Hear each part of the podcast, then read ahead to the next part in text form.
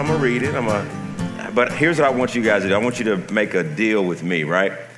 Can you like keep your Bibles open while I read? Because I want to, um, a- a- as I'm working through the text, just have it open so that when I'm showing you stuff that we can look down. I want to make sure that your confidence is not in me, that but our confidence is in the Lord. So uh, I'll reference scripture a lot, and you can help me out by just staying with it with me. All right. Hey, I'm going to set the stage. Jesus has been raised from the dead. We're in Luke 24. And he makes two unique appearances. First is to these two dudes walking on this road uh, or the village named Emmaus. And then he just appears in this room with his disciples right after that. And so we're kind of tracking through two separate encounters with two separate groups of people and this is Jesus after he's been raised from the dead. This is the word of the Lord. That very day, two of them were going to a village named Emmaus, which is about seven miles from Jerusalem. I mean, Luke 24, 13. And they were talking with each other about all these things that had happened.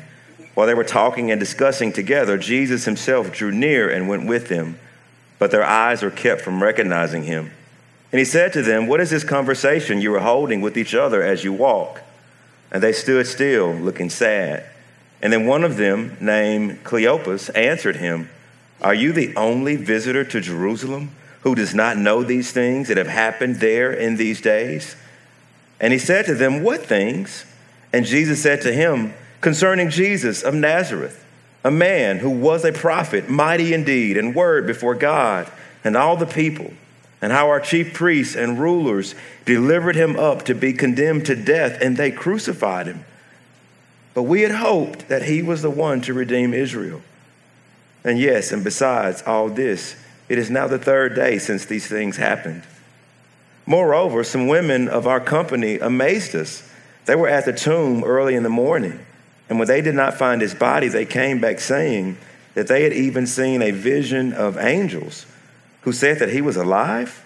Some of those who were with us went to the tomb and found it just as the women had said, but him they did not see. And he said to them, O foolish ones, and slow of heart, to believe all that the prophets have spoken. Was it not necessary that the Christ should suffer these things and enter into his glory?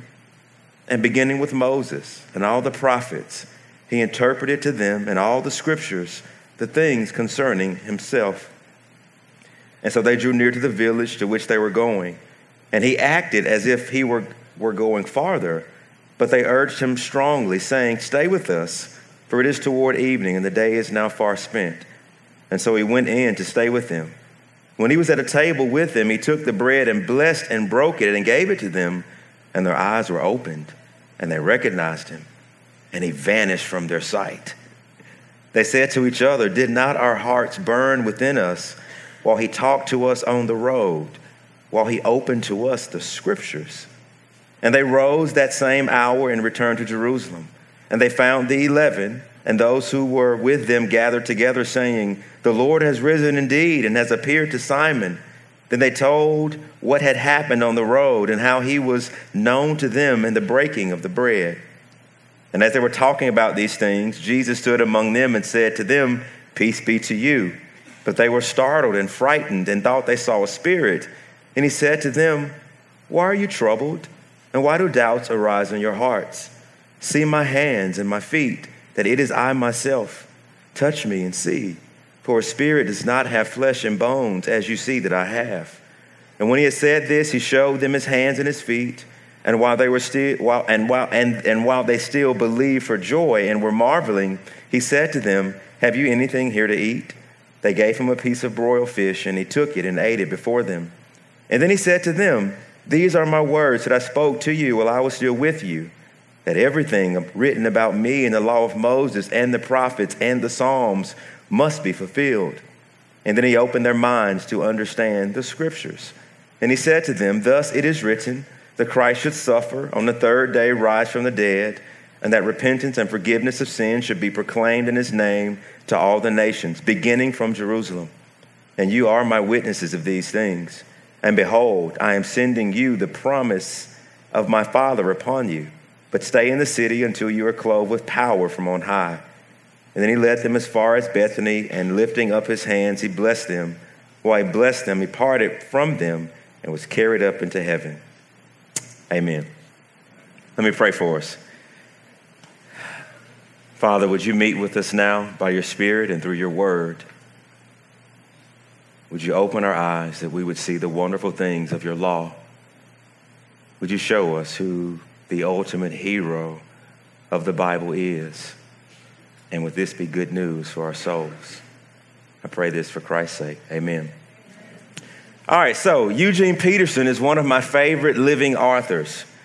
He is a language scholar, and he has written uh, the Message Bible, which is a translation of the Hebrew text for the Old Testament. And where there's Aramaic, he also did some Aramaic work. But he also translated the New Testament from Greek. It's the Bible that I've given to both of my children. I, I love the way that he makes the Bible accessible. I read and preach from my ESV, but for my devotional times, I love to read the ESV alongside of the Message Bible. He's also the author of this book, and it's entitled Eat This Book. And I'm, i think Ken probably has it back there. This is where I got my copy from several years ago. But he opens this book with this story. He talks about his grandson and so his, his wife picks up his grandson from school one day, and uh, they stop at a park, they eat lunch together, and his grandson eats his lunch. Then his grandson pulls his Bible out of his book bag and he starts to read the Bible. And so he says that he goes from left to right, top to bottom. He flips the pages. He does that for several minutes. And finally, he puts the Bible down and says, Grandma, I'm ready to go play. I've read my Bible. And the grandmother starts to laugh because he has just turned seven and he doesn't even know how to read. And so when Eugene Peterson hears this story about his grandson kind of going through the motions of reading the Bible, even though he can't read, he's amused at first. And then he writes this Is this not a picture of us? We want to be able to read the Bible, and we know we should. But if we're honest, we don't know how to read it. He says, I've been a pastor for several decades, and I have found that reading the Bible is difficult. And the challenge of reading the Bible in our day has nothing to do with access to Bibles. He said, You could go into a hotel or a motel room right now and steal a Bible, and no one would arrest you. So it's not an access issue. He says, Many of you probably have four and five Bibles laying around the house. It's not an access issue. He said, neither is it a literacy issue. He says, truth be told, most 10 year olds can understand a great deal of the vocabulary in the entire Bible. It's not education and it's not access. The challenge in our day is getting this book read on its own terms. That's the challenge. Reading this book on its own terms. That's what I want to work out tonight. Is how do we read this book on the terms of this book? Here's what I want us to consider. This is the first point. So here's what I want you to do. I want you to, all right, so I wear glasses, right? I don't have them on tonight. But when I got my prescription, that I had no idea that your each eye can have different acuity. And so you might have one prescription in one eye and you might have another prescription in another eye. And so when they examine your eyes, they're making they're, they're looking at each eye individually and then they will correct your vision by giving you a prescription for each eye. And then what happens is beautiful. The fusion process takes place that once this eye is corrected and this eye is corrected, then this fusion takes place where you can see reality as it really is.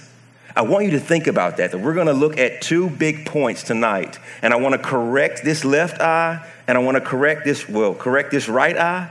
I want to correct this left eye, and I'm hoping that something fuses together that helps us sort of read the Bible. Y'all with me? Here's the first point that scripture is important. I know that sounds so elementary, but we're going to unpack it anyway. Hey, this is the resurrected Jesus talking here. And you can kind of look up at me right here. This is Jesus after he was raised from the dead. And so just think about the life of Jesus and think about when his stock increasingly rises. Right? So if he's a kid, all right, dude, you you are not God, right? Okay, you're a teenager and you don't curse and you don't drink and you don't do all these other things. You don't talk back and you never think about not talking back. Okay, I get it.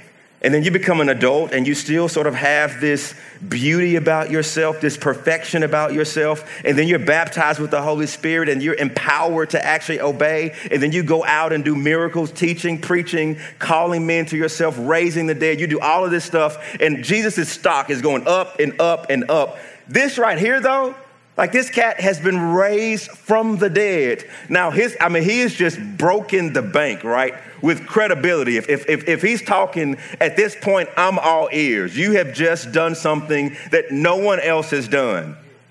Now, here's the thing in our day and age, you can win a gold medal, and then tomorrow you will get a deal for Twinkies, right?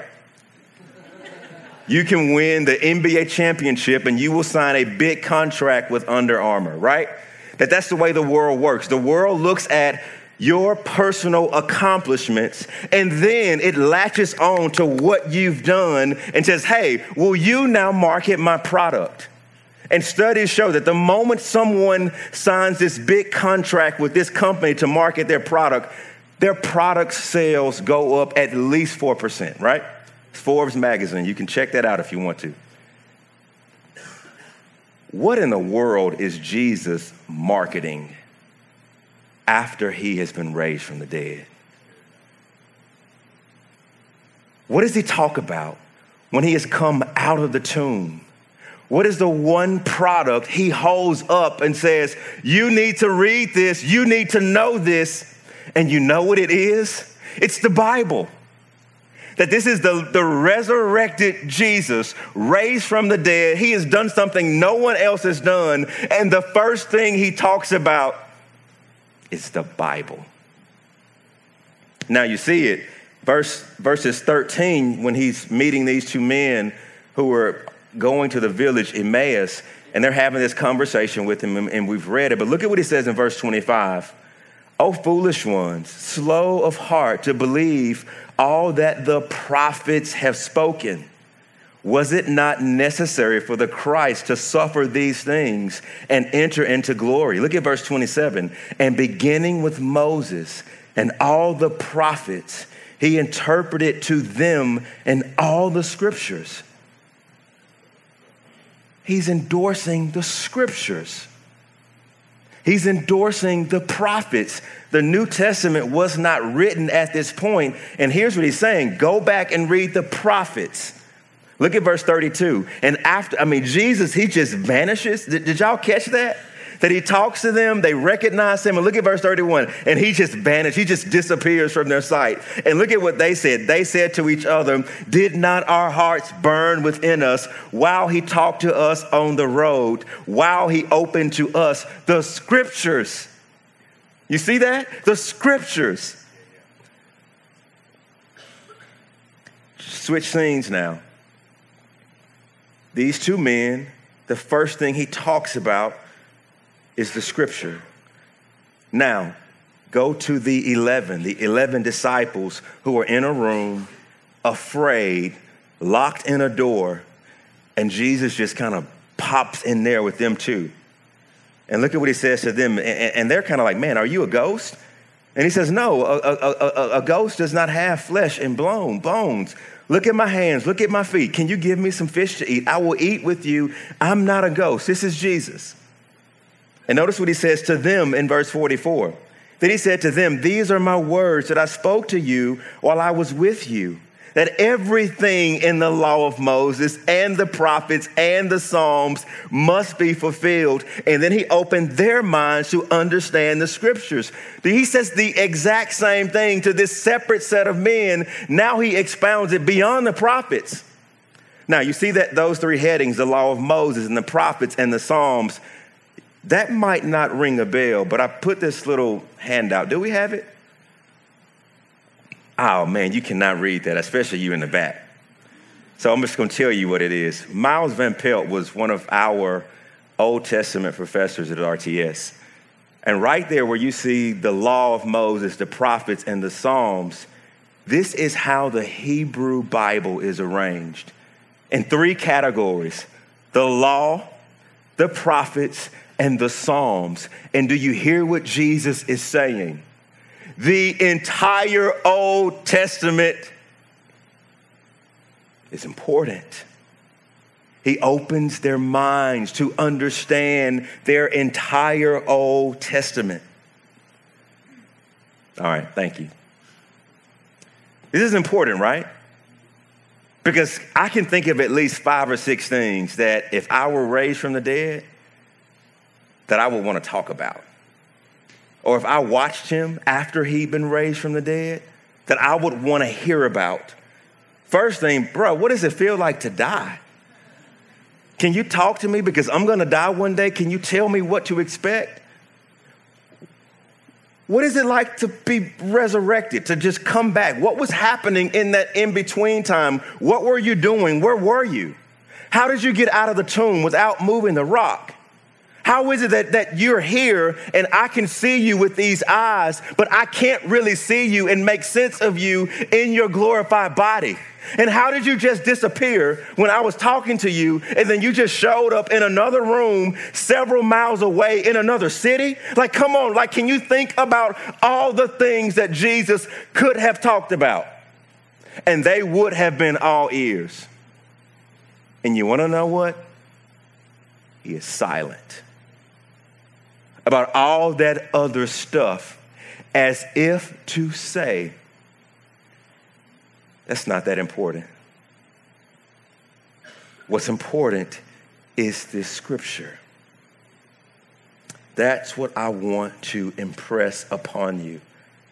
It's how important the Holy Scriptures are. So, Eugene Peterson, he um, started this translation project that started with the Psalms. And Bono of U2 got a copy of Eugene Peterson's Psalms, and before his concerts, he made a habit to read through them. And he's, they've done some songs based on some scriptures, but they, they were deeply influenced by the work of Eugene Peterson. And so Bono decides that, hey, I want to meet this Eugene Peterson guy. Can I, can, can I meet him?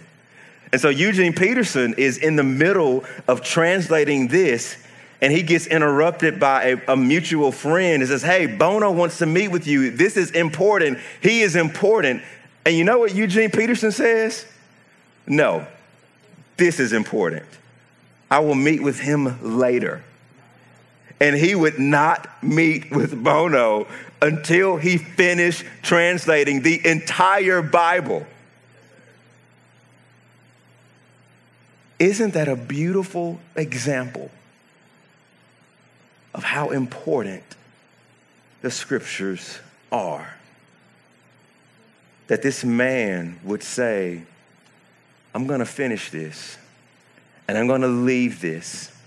This is important right here, right now.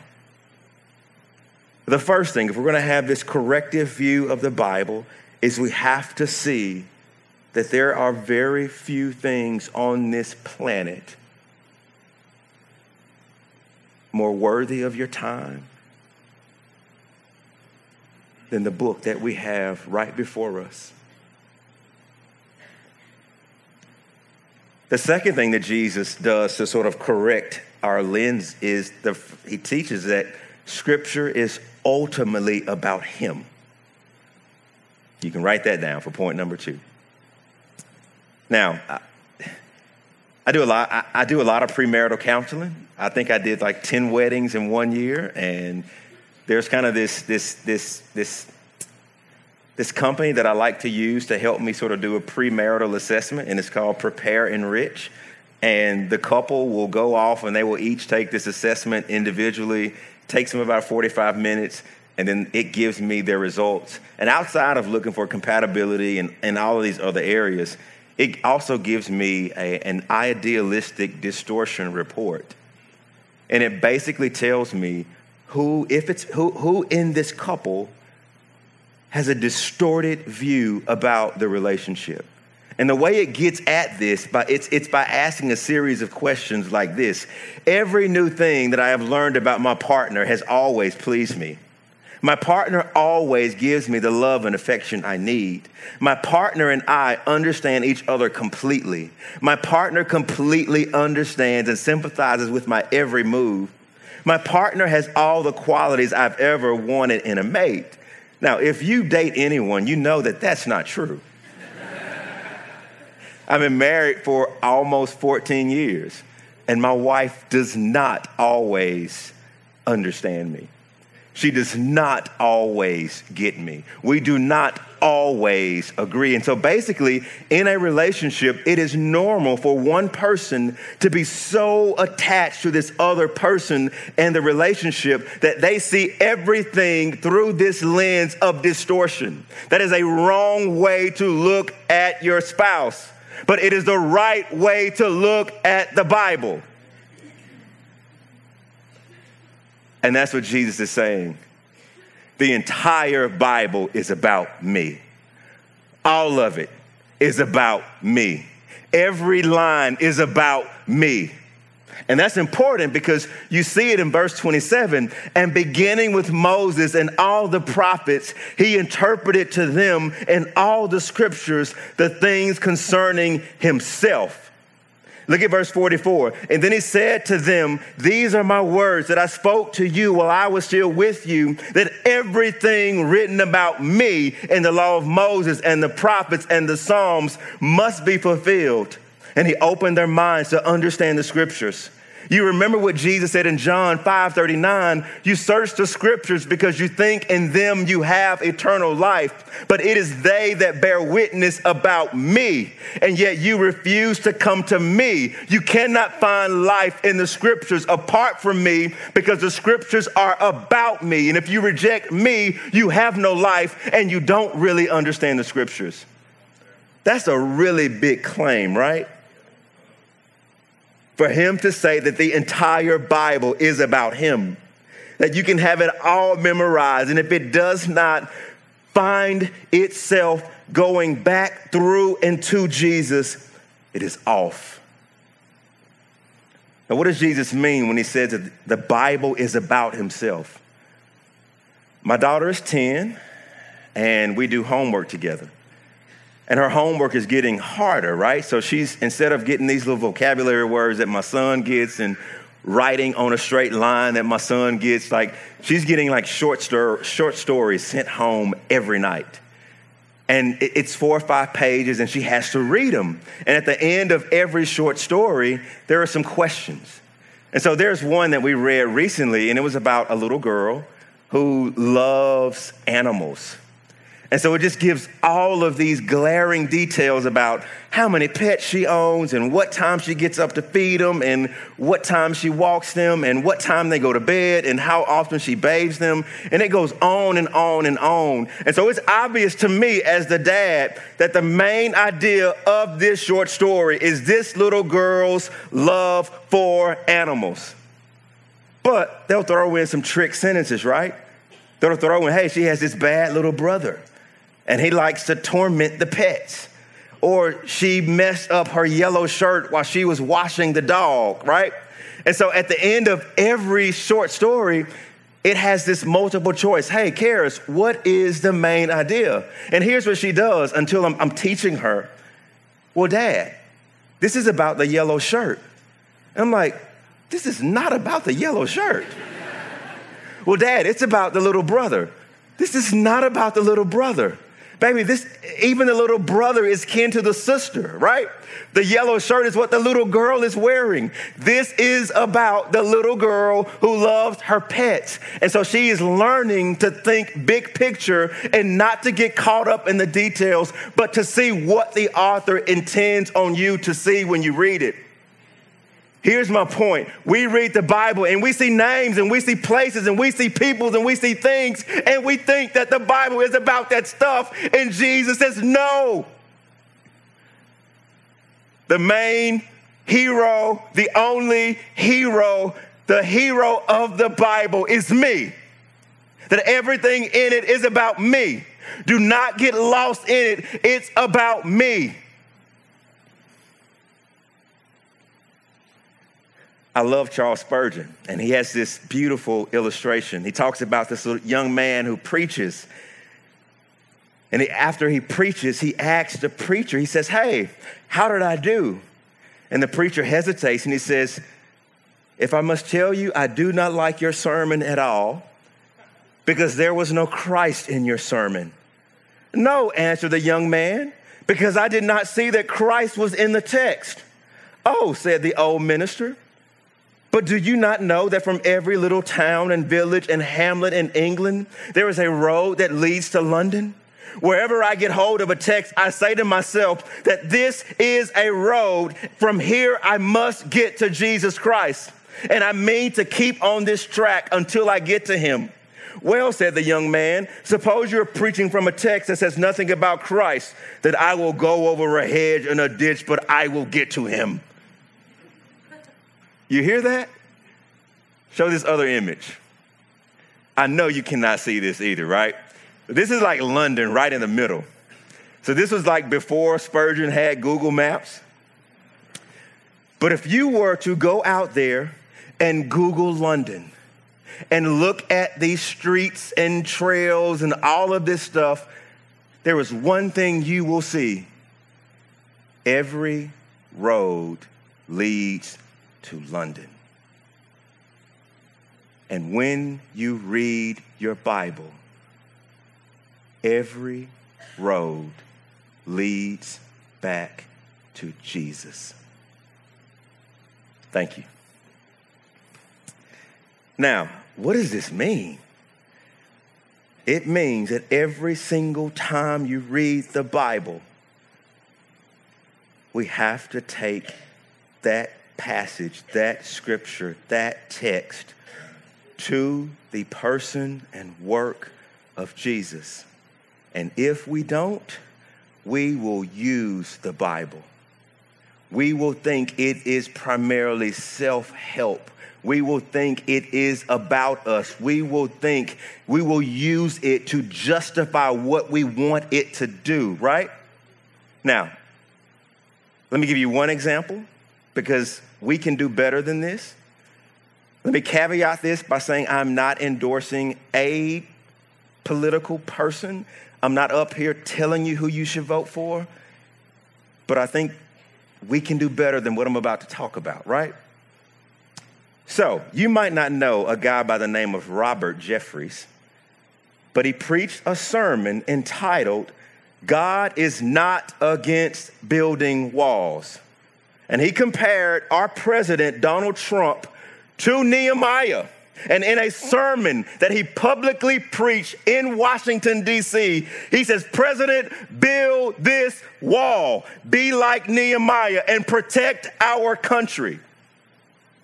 And here's the thing that is horrible exegesis. It is awful. And I don't care who you voted for, it is awful. You might be for the wall, but don't you use my Bible and my Jesus to justify it.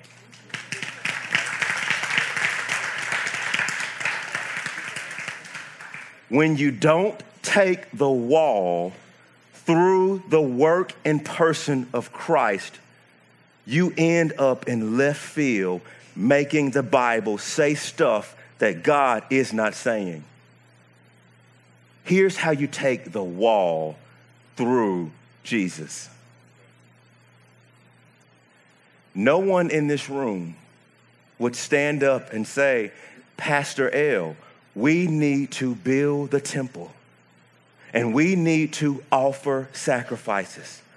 No one would say that animal control would be all over you, okay? You would vomit if you saw the temple system working as it worked in Jesus' day. But there's another reason why we won't rebuild a temple.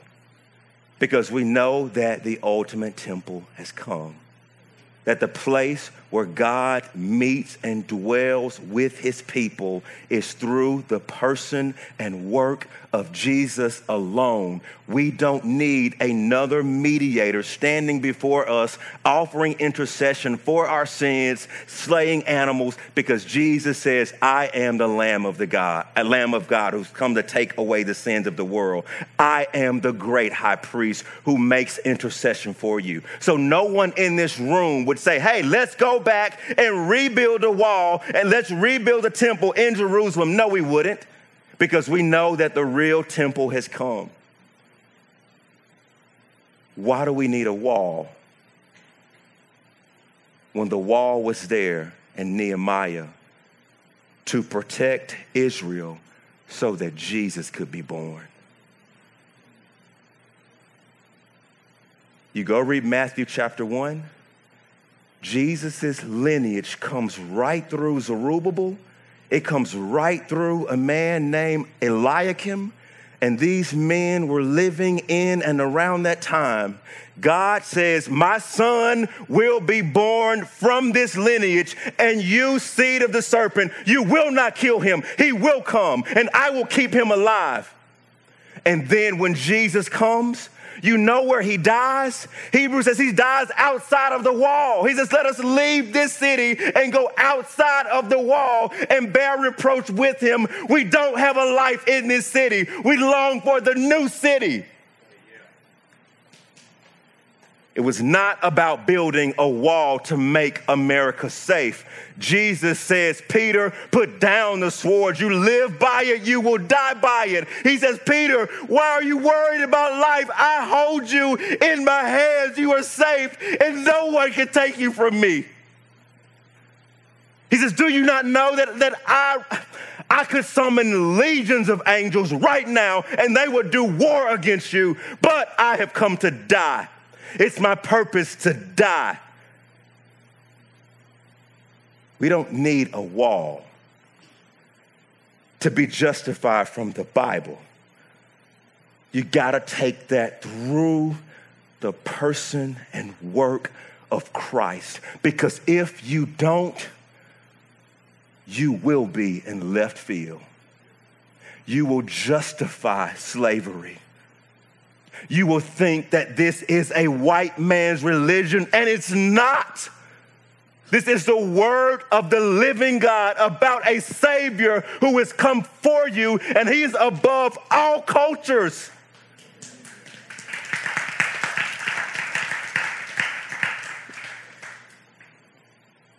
And this might seem wrong because we live in a day where we take selfies and we think that everything is about us. And Jesus says, No, brother, the, this Bible is not about you, it's about me. It is concerned and preoccupied with me. And here's my question Is it possible that this book can be ultimately about Christ and at the same time for us? For us, not about us, it's for us. And that's the final point.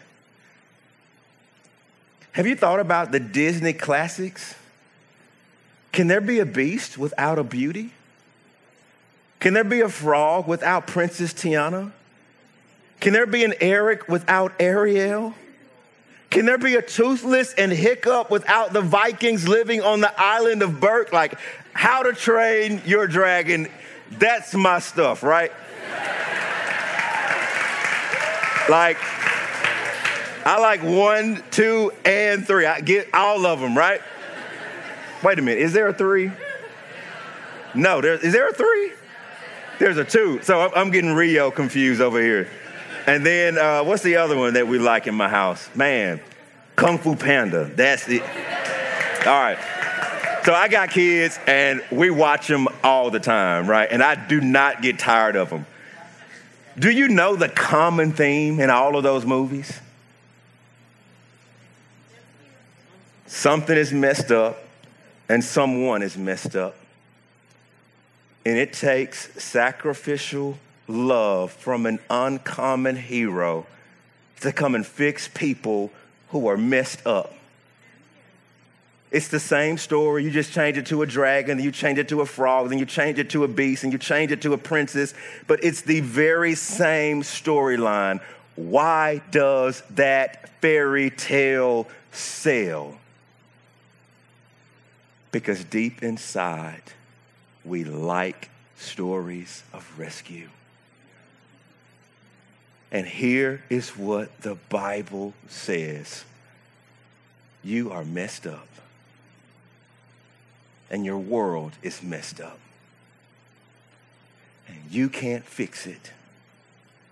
But there is a great hero who has come to fix it and to fix you.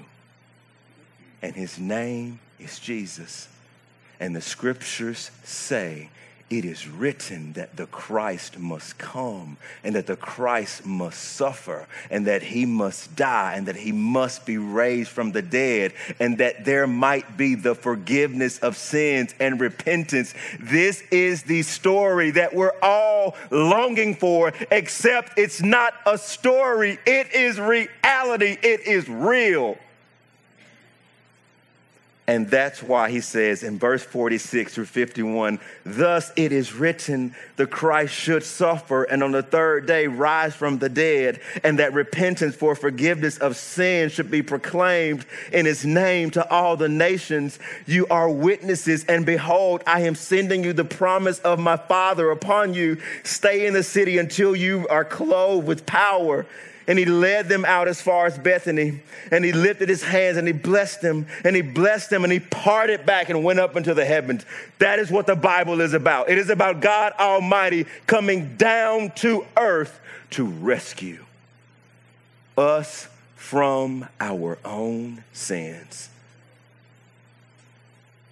And he's done it on the cross. He has taken your guilt. He has taken your shame. He has taken all of the judgment of God that is due you. And He has rendered to God all of the righteousness that God desires.